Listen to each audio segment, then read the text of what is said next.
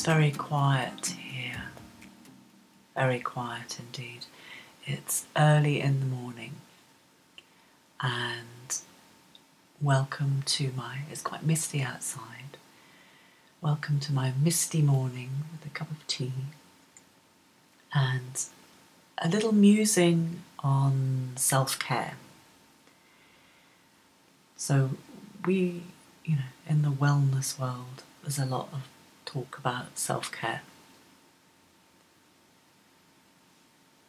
Really, to the point that it came to a time with Leora and I at Womankind that we didn't want to use we didn't even want to use that word anymore because it became practically meaningless. And it's true that in the in the wider world, self-care is often shown as a spa day, you know, or time out with the girls, all of which are really good. You know, I'm, I'm not saying that I don't love a spa day or going out with my friends, you know. But I think when I'm thinking about my own self care and the self care that is working for my clients and the participants in the groups that I run. It's something different. It's something a little bit different. And that may come into the spa day and the nights out as well. There is the, there may well be some overlap. So so what does it mean? Well, of course, it, it's self-care is as broad as and as different and as unique and as special as each one of you listening. And of course, it's always going to be different. But what I think makes a difference is when we s- slow down enough, even just for a millisecond. Okay, I'm not talking like serious slow, mindful walking to the station here, but if we can slow down just for a millisecond, it invites the possibility of some softness around ourselves, some softness. And softness in the sense of space. So we might notice a thought pattern or we might notice that we are walking. You know, for many of us, that's a miracle that we are walking to the station or whatever. Right now, given what's happened over the last couple of years, and invite in a bit of gratitude for that, just for just for half a second. So there's something about slowing down and giving a little space so that we can feel ourselves better, so that we can notice an, emotional tone or a physical tone, or notice the environment around us, what's happening around us. And th- this gives us again a possibility of feeling a little better about ourselves you know, of taking a an exhale, of softening our bellies. And of course, it's a practice. um, meaning, by which I mean is that uh, you have to do it a lot. It's an ongoing thing that you do again and again and again. But the magic is that by doing it again and again, we get better at it, we get more skilled at noticing. And crucially, noticing what we need, what we might need in the moment. And that is where, you know, the self care happens. So there's a sort of space, a little coming out of ourselves, perhaps coming out of our minds, and a noticing, an awareness that develops.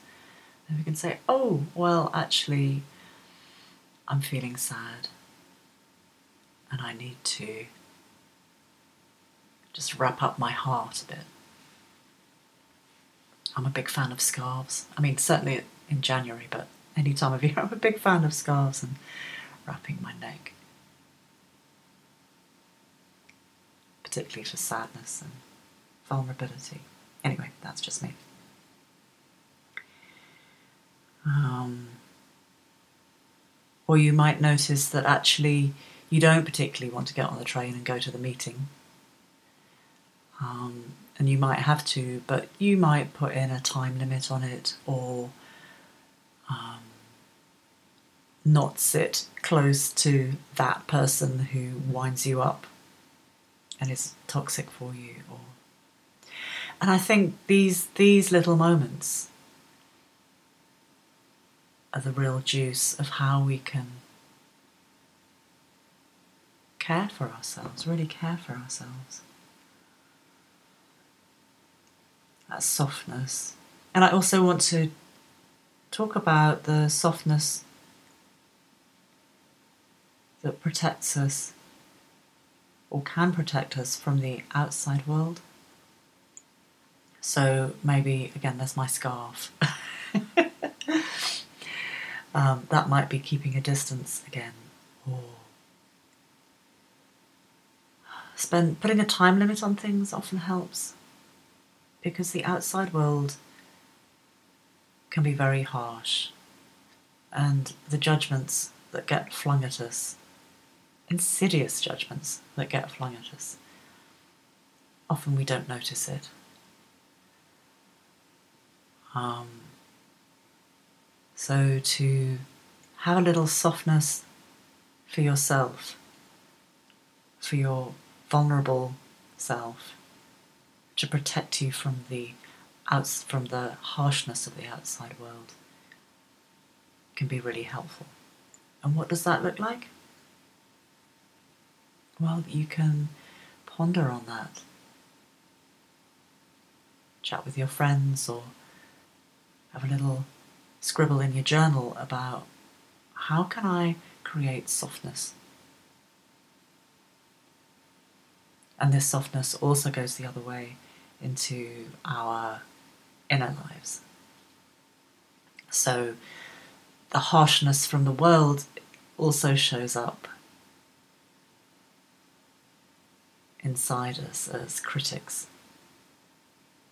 And for me personally and observing clients and therapists and friends. Often we have ingested, we have taken in these critical voices to such an extent we don't even notice they're critics anymore. We, we can't see that. So, again, this slowing down also means that we can create perhaps softness between our critics and our vulnerable parts. And that again comes to noticing, to developing this awareness of, oh, there's that critical voice.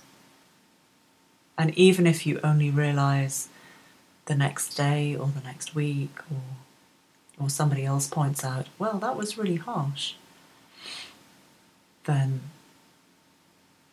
that's a win in my book and something worth celebrating. Like that happened to me yesterday. I had a, I couldn't get something right, and somebody was a bit cack-handed and directing me, and you know I really took it on that I couldn't do it, and I took on this load of judgments about myself that just was like, that's not useful. This morning I woke up and thought, what was that about? that's insane. And yeah, so sometimes it takes a little time, and that's fine too.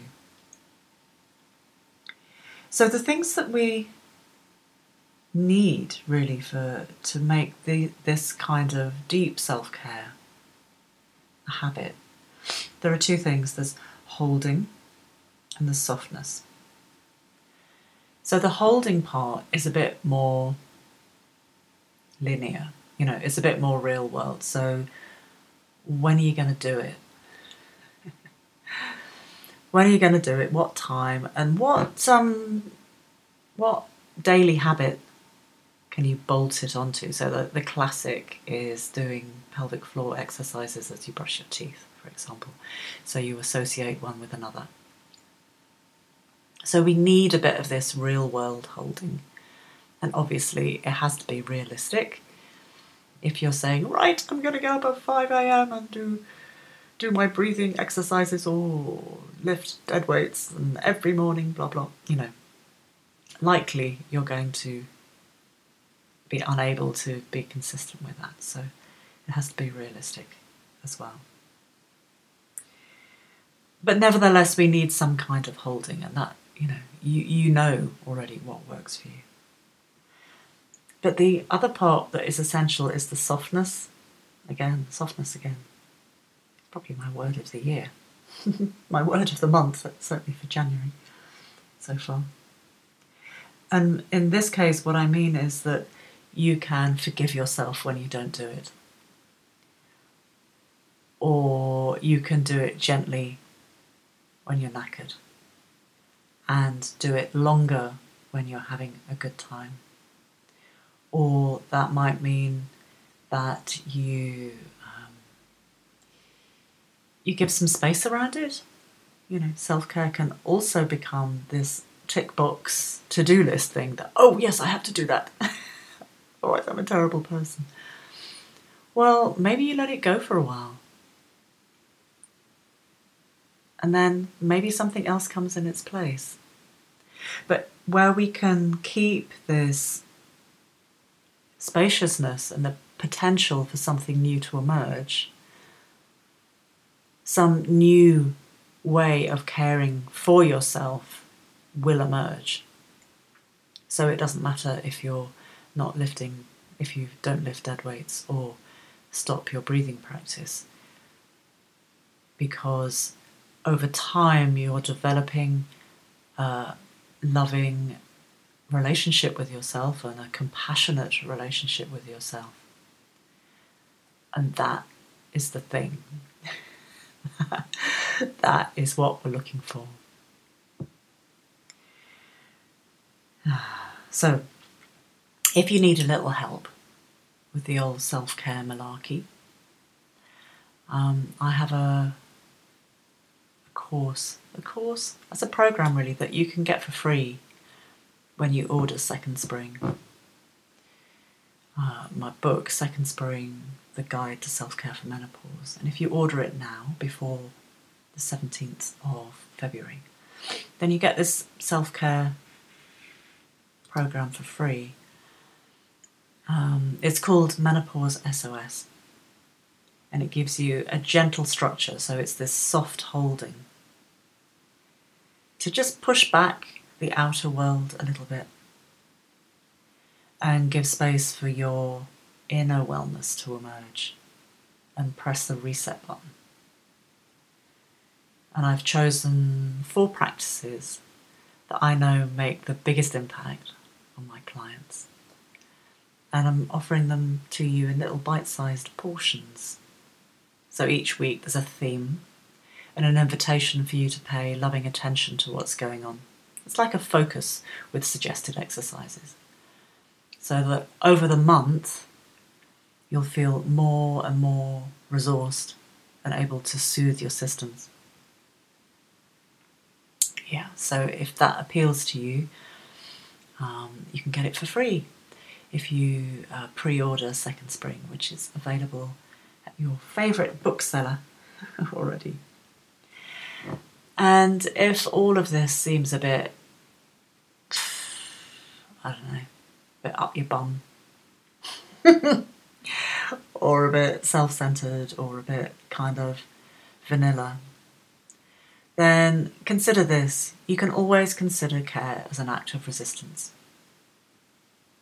An act of resistance to the outside world, to the harsh, linear, patriarchal structures that are doing us in. Okay, that's all for now. Bye bye.